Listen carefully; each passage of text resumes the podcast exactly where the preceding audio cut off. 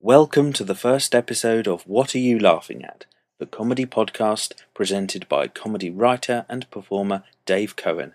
Unfortunately, there are some audio problems toward the end of this first episode. Hopefully, it won't spoil your enjoyment of the show.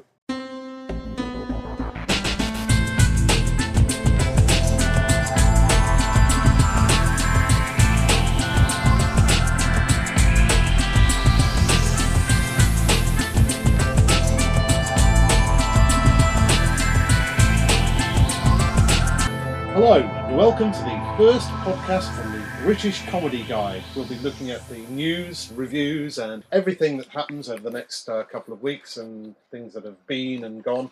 And um, with me to talk about these, first of all, uh, we have one of my regular co hosts, uh, a great stand up comedian. Uh, he's done hundreds of gigs, and he's also, thanks to him recently, we got uh, a bank holiday because he actually got married, uh, and uh, some other people got married roughly the same time, but uh, he was the man responsible for us getting that bank holiday. It's Tony Cowards. Hello. How, how did your wedding? It was, it was very good, actually. Very Yeah, yeah, good. Was Yeah. it quite the same sort of spectacle of the other one? I'm not quite sure we had quite as many people there. two billion watching, or Probably slightly less. yeah, that was a made-up figure anyway. so.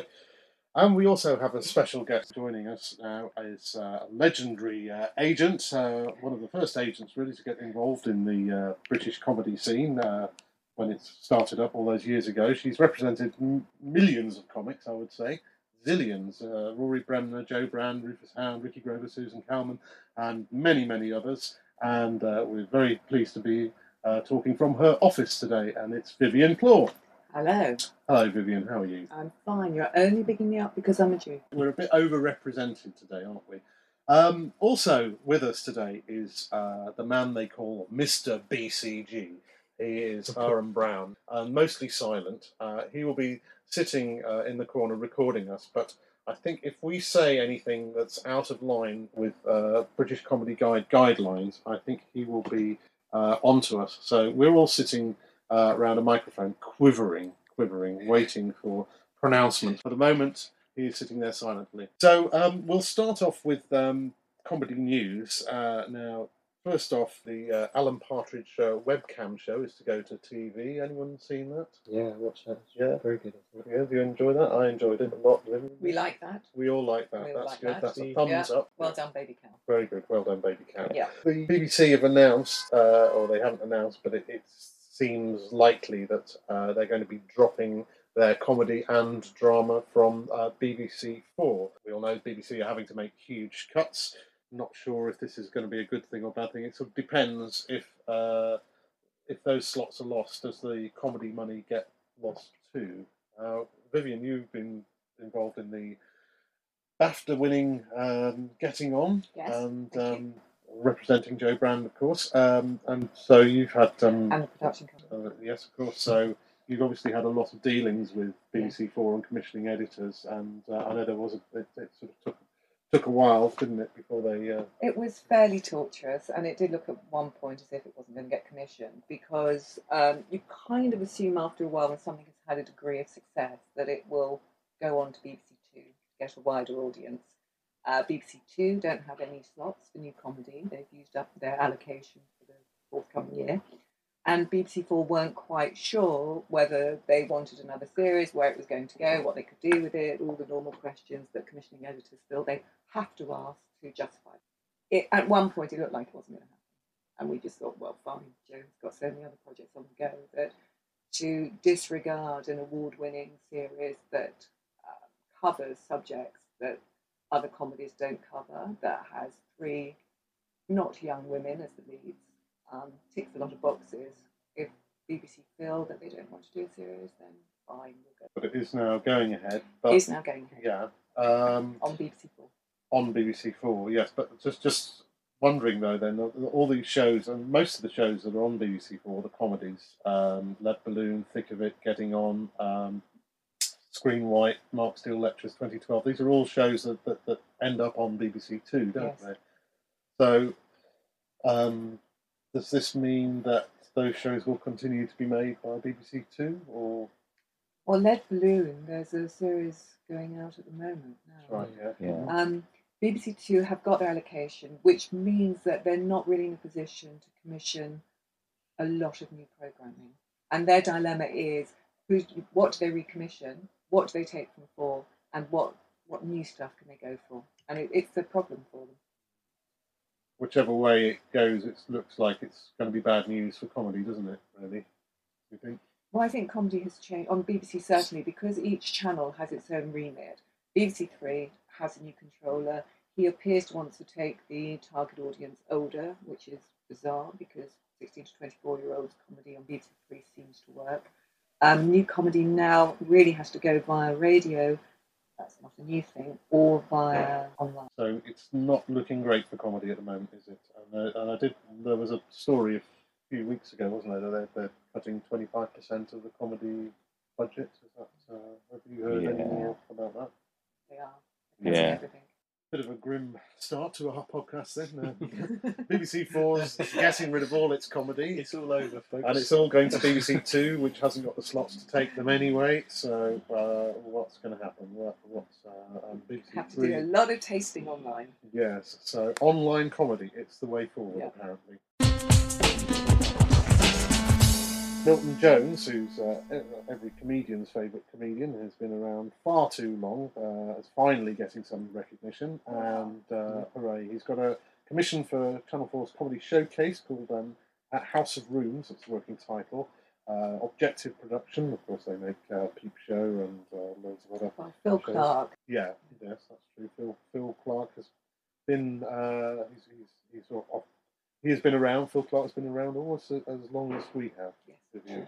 Um, And I was his agent. you were his agent. Yes. Was that when he was in, was when he was uh, in a double act with um, Simon Godley, the dentist, who we're hoping will be on uh, another podcast quite Yeah. because his his movie with Ben Miller opens very soon. Yay. Um, I think anyway, um, Dan Evans is in that. Yes, that's right. He's Yeah. Very funny.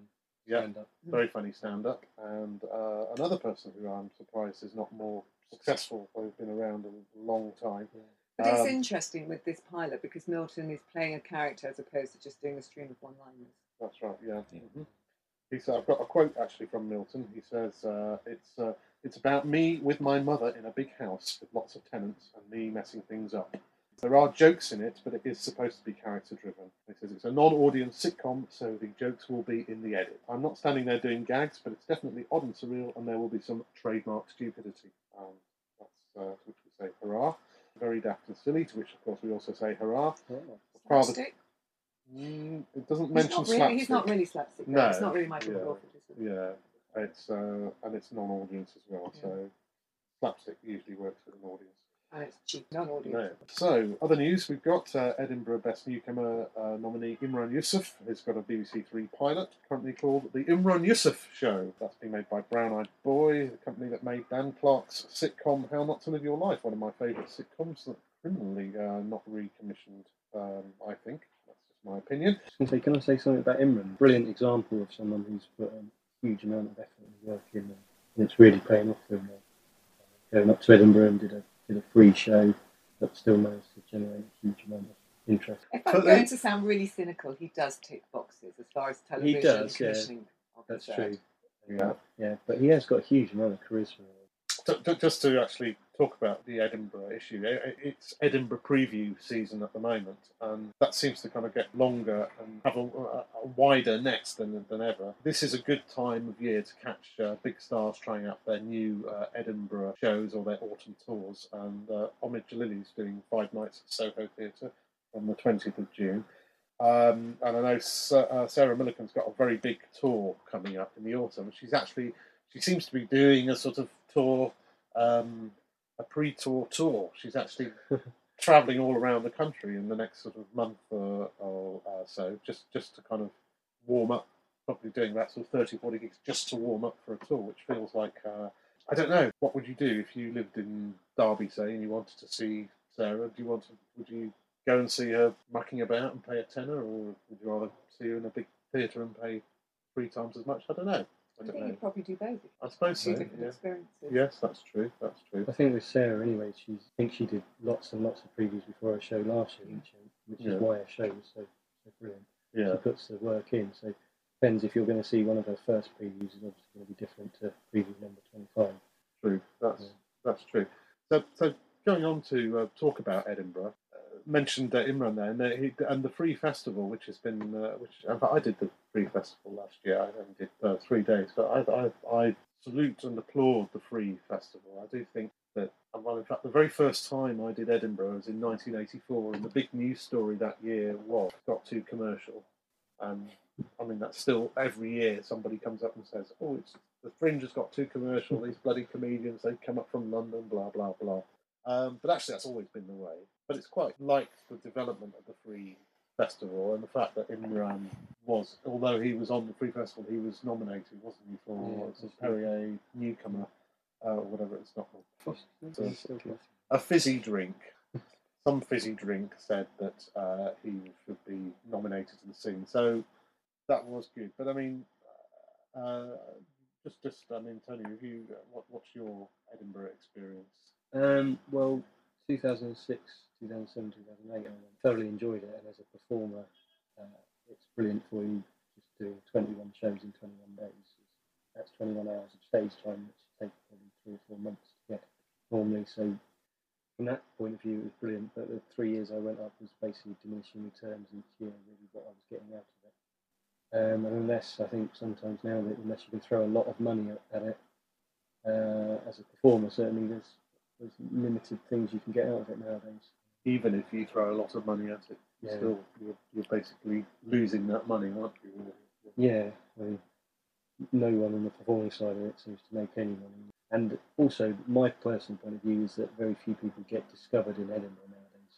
The people that are, that are in inverted commas discovered in Edinburgh already have, have a huge amount of buzz about them the year before generally. Like Pappies, when Pappies were big in Edinburgh, Pappies Fun Club, they were already generating a lot of interest in London in their shows. If you mean by discovered, it's it's a truism to say that TV executives think new talent. That's actually talent that has been around for a few years and, and Yeah. really established themselves on the circuit and really very very fine live performances. And suddenly a TV exec comes along and thinks, "Wow, this is going to be the new big thing. We've got the new talent." Yeah. Um, I think Edinburgh is a trade fair. I think it's all about hype. I think it's about how it's marketed, um, who you've got behind you, how much money you've thrown into the promotion of it. Some, why? What? What is it then that, that draws so many comics back to Edinburgh, knowing all of this? What? What? what what's the? Uh, what was the? I, I uh, don't viewer? think they. I, I think years ago they used to go up every year because it was quite fun, but it's not fun anymore. You lose money, and I don't think that people will go back year after year after year. No, I think there's more. Yeah, I think that's right. I think more people are deciding against it. Mm. It, it, from my point of view, it is still fun. I think, although I haven't been up for the last two years, but I do think it is fun, and it's a it's a place where all the comedians get together, especially comedians at a certain level. You tend not to see the people at the same level. You like headliners don't very often get to work together, but obviously they bump into each other up in Edinburgh, and you can't walk down the street in Edinburgh without bumping into someone you know. So, from that point of view, there is a lot of camaraderie, and it is good fun. We shall see. We shall see what happens. I think we'll be doing one of these podcasts from Edinburgh, all being well, in uh, two or three months' time. So uh, we shall look forward to that, and we shall find out if any of our predictions are true. That it's all hype, or if another new, undiscovered genius coming along. It, it, it's new family sitcom type coming up. We've got My Family coming back for the last series on the 17th of June, and there's a new family sitcom uh, called In with the Flynns. And is it good family sitcoms, big ratings? They can build a schedule around it, can't they? What's your feelings generally? Everybody has a family, so I suppose they think that um, their audiences can relate to it. uh, they're appealing to, to all the family to watch it, but they all seem to now have to feature a family within the sitcom. Whereas when I was growing up, the, the sitcoms I watched as a family with my mum and dad tended to be, uh, it could be anything like Porridge, Open All Hours, um, even uh, Good Life. And none of those really featured a family. So were they considered family sitcoms? I don't know. But And also, families don't sit down together to watch each no, other. not anymore. Not really, anymore. no. No. So, kind of a, a Don't they? I thought families sat down to watch um, Britain's Got Talent and X Yeah, I things. Saturday now. That's become the. I did some many years ago. I was actually asked to write on uh, my family, and um, it's quite interesting. I met people who uh, I, I wasn't expecting would say this, but they said that oh, we like this show because it's the only it's the only show we can sit down and watch with our kids. And I sort of was thinking about that, and yeah, Mm. you're, you're right. I mean, I hadn't I hadn't done that with my family since shows like Dad's Army. That, that's that's something that that's about writing, isn't it? That's about well, is, is, is are they saying well? Are we just saying there aren't as many good writers as there were? So the, the, sh- the shows aren't quite as good, and that's there's more of a. The process. My family was the first uh, sitcom in this country to attempt a, a kind of uh, a sort of anglicised version of the American uh, sitcom. There were five or six of us sitting around a room. Just, uh, the, the scripts were all written by individuals, but then we sort of worked on the from the second draft onwards. On that. So what I don't understand is why haven't we in Britain been able to produce something uh, like the American shows, which are family orientated and feature a family, that are genuinely good comedy shows like Roseanne, Yeah. uh, which I think are not just they have broad appeal and they feature families and they're multi generational and this sort of thing, but they're actually really good comedy programs as well, which, uh, which I don't think is necessarily always the case in this country. There's, there's something about the American system, though, that, that, it's more of a it is more of an industry, isn't it, than over here. In America, they have a very specific timetable. They've got that their whole industry is geared towards producing a certain number of sitcoms. You're expected to produce 24 episodes over a year. You've probably got 15 to a group of 15 to 20 writers. Um, it, the, the, the industry is it, it is an industry, so it's like there, there there is a lot of research and development going on. Do you think there's, uh, do you think there's enough development going on Vivienne, in, In the UK? In the UK, Um, no, I think situation comedy is slightly down there. really? What audience comedy? Do you? Yeah. Mm, well, I think it's it's it's trying. My feeling is it's trying to redefine itself in some ways. I think it's. Uh, I mean, shows like The It Crowder and Not Going Out and Miranda have um, have proved that there is there is still some life in it, don't you think? something I've been noticing relatively recently um, is the uh, rise of the executive producer and how that differs between the UK and the US. In the US, uh, if you look at the producer and executive producer roles, you'll often find that um, at least one of them are also the uh, co-creator or co-writer and or co-star of the show.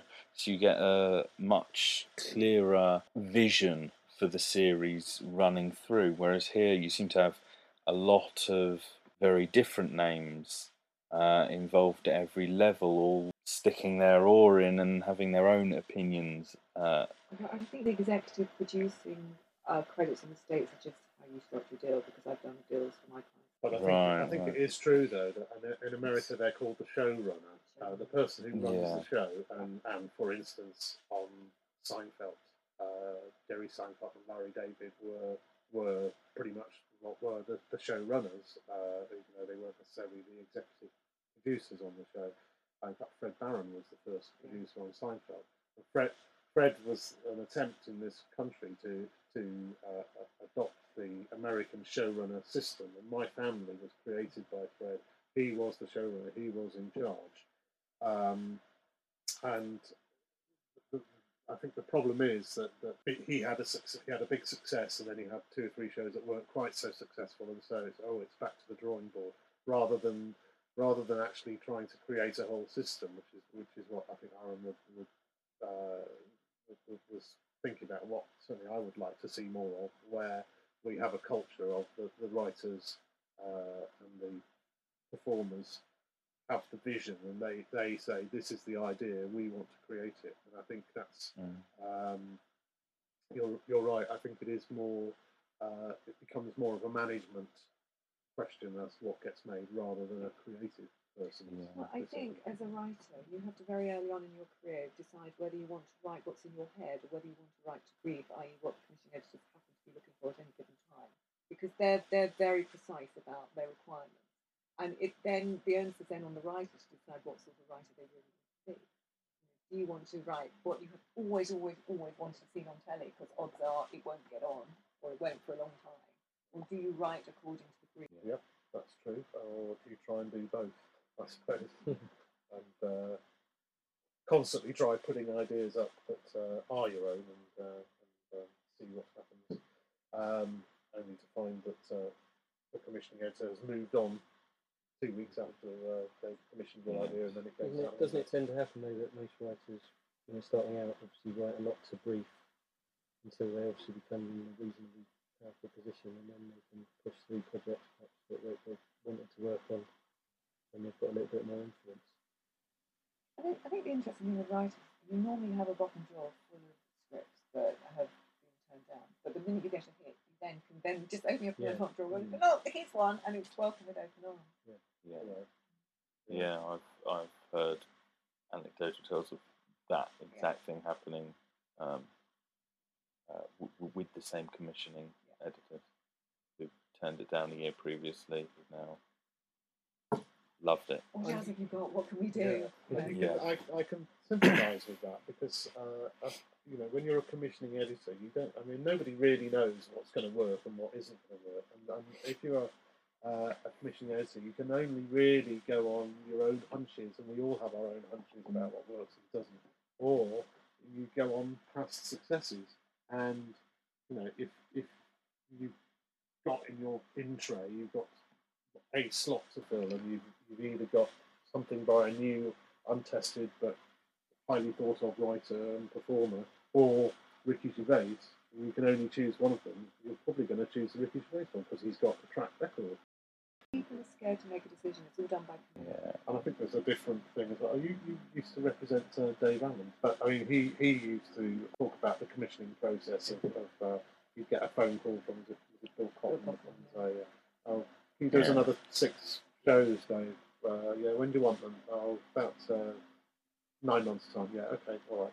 And he'd go off and write his shows and test them out and just do them. And of course, those. Uh, I mean, we. co- Um, I mean, in a way, it would be pretty awful if we if we had that situation now. But I mean, there is. It would be nice to to find a sort of some kind of happy middling compromise between that and the kind of. See, it's it's interesting because uh, we're in one breath uh, lamenting cuts to the BBC comedy department that inevitably mean the loss of jobs, but uh, in another breath we're um, sort of talking about the, the good old days when there was just a couple of people in charge who had their clear vision and created these string of massively successful shows where Sir Bill wanted something, it happened. you know, you you want to find something that's a kind of happy medium between, on the one hand, two people deciding everything, and on the other, uh, you know, committees talking something out of existence, which which, which can happen. Um, and I do and I do think there is definitely uh, the, the introduction of layers of management that happened under Yeah. John Birt at the BBC has definitely altered the way the BBC commissions things. So in that case, we've seen both extremes. So could we, or perhaps should we, be seeing the cuts as a way to, if not part of a rebalancing program, to find the happy medium between the two? Well, if the money goes into program making, Yes. yes. But If, is it? if Will it? that's the- That's the question. question, of course. Yes, we shall find out in the coming years.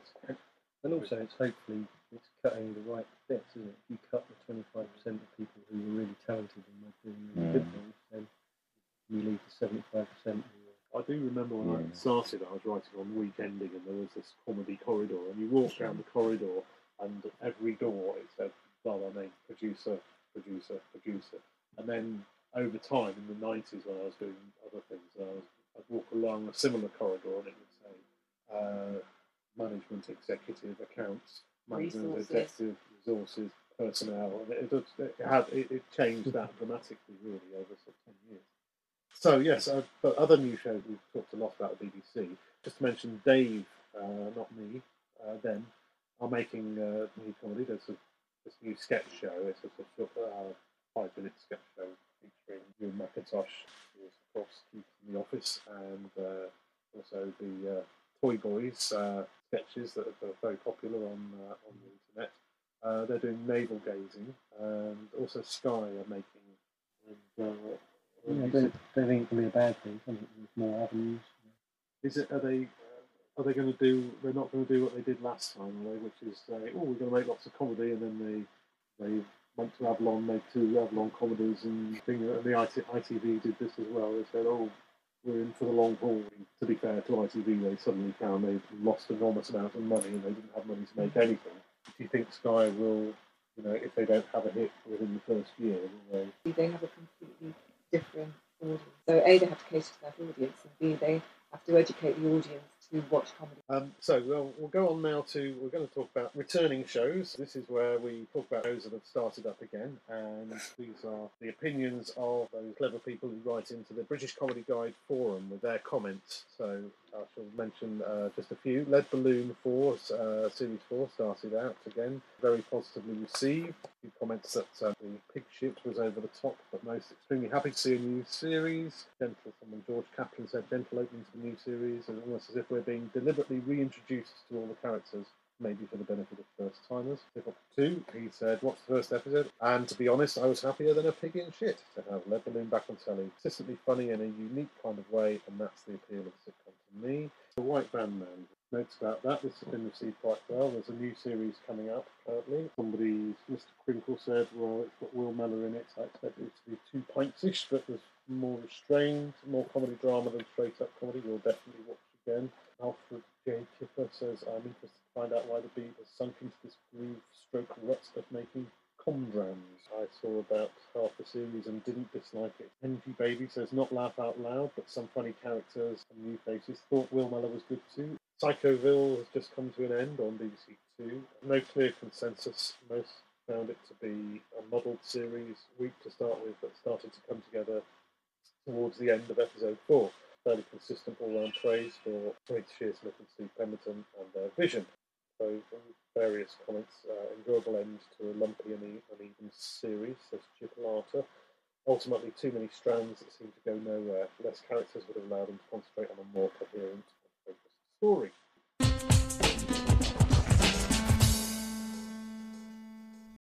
You were the first personally, I, when I was doing stand up in the early 80s, and it was still very much a kind of uh, bunch of people hanging out in rooms above pubs, and there was no comedy industry as such. But you were the first person who seemed to kind of latch on that there was something going on out there. Could you sort of tell us a bit about your early days of, um, of agenting? Yeah, well, I started here, worked my, uh, my way up, because I, I started when I was 20.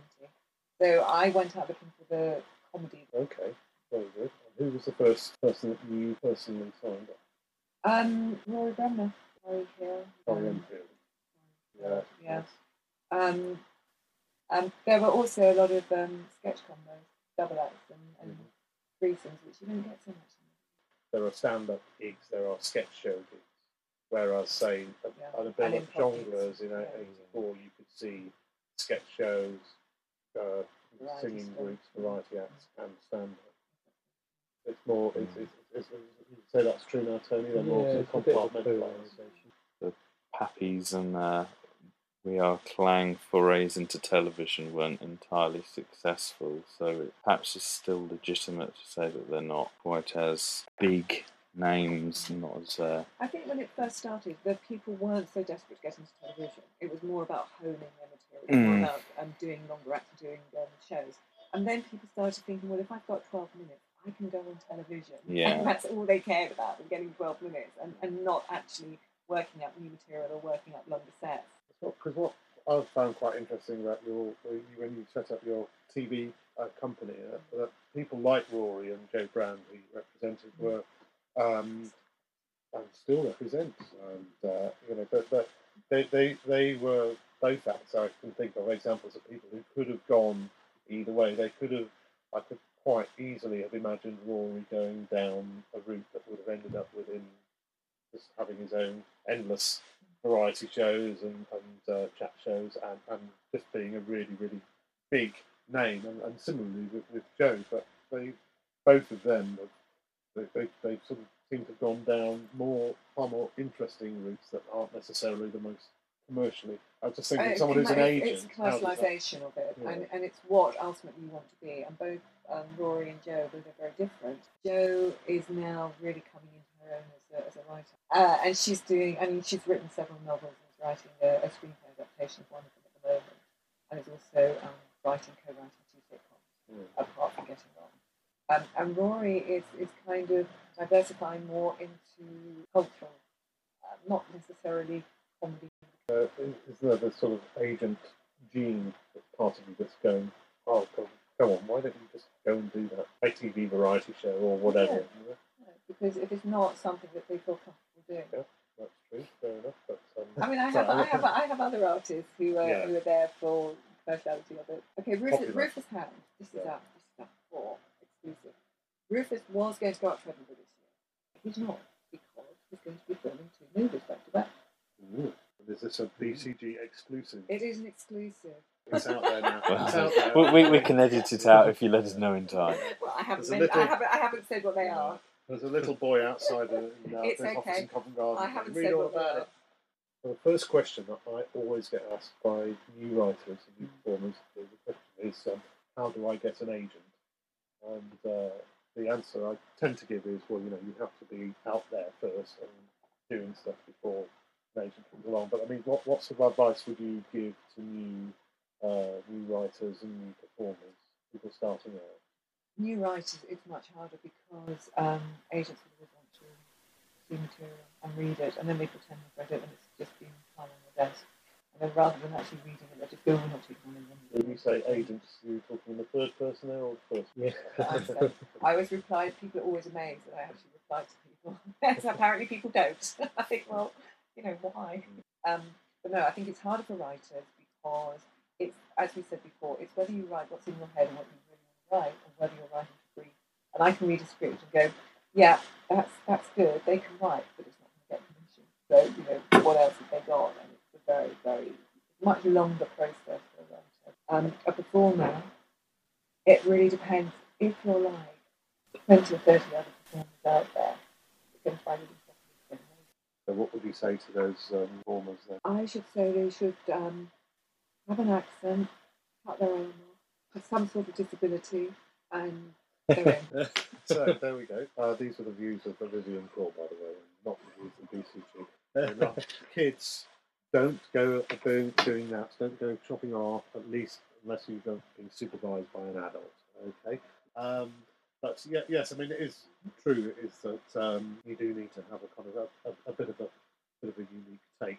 With me, Tony Powell, the the pun punmeister general, I would say, really, of the stand-up world. Uh, Well, yeah, I'd like to think so. You know, I think Tim Vine. Tim Vine- Tim Vine's in another stratosphere. Yeah, And slightly different level. yeah, but uh, sorry, I didn't mean to be damning there, but it's like so. If you want to book Tim Vine, if there's any But can't quotes out afford there, him. and can't afford him. Tony's your man. Okay, I've seen him live as well. Very funny. got the Bristol accent. Yeah, I, yeah, I've got a bit of a West Country burn. Yeah. So, yeah, I'll be working on that. Quick, um, I'll just uh, a quick question to you about um, running your own TV company as well as being an agent. Well, we keep separate offices, and um, I don't insist that when my client gets, if a client gets a TV deal, it has to be done by my production company. So, um, so it, it's run completely separately, but obviously I'm on the end of the phone, I'm, I'm, I'm there. But also, I wonder if you find the time to do all this, and because uh, I'm, I'm an occasional user of Twitter myself, but uh, you seem to be. It's because I'm in front of a computer all day. it's because I have. I'm not. This is the first time I don't have anything strapped to me. It's um. I should- can I should feel maybe That's, that's rephrase true, that. Yes. yeah. yes, you- today Vivienne Clore unstrapped. unstrapped. Yeah. Um, but it does make people think that I'm approachable, as opposed to this apparently ferocious reputation. I'd say a lot of the tweets are very fun. Thank you. I just- yeah, yes, no, they are. And you've got a, quite a gang of followers as well. I mean, uh, do, you, do you have uh, any urge to go into to, No. uh, stand-up? No, way, no, No. how, No. never, no, You no. want to sell your scripts? Um, I could go, uh, oh, yeah. You want, do you want to know how to get an agent? Maybe I could help you. Chegwin's always looking. Yeah, that's true. Jolly good. Okay, well, thank you very much uh, for, for having us here at your soon-to-be-moved offices of uh, Richard Stone. Uh, Vivienne Clore, very much Vivienne. Thank you. and uh, thank you, Tony. As, uh, Thank you. And um, It's been a you. pleasure and a delight. Jolly good.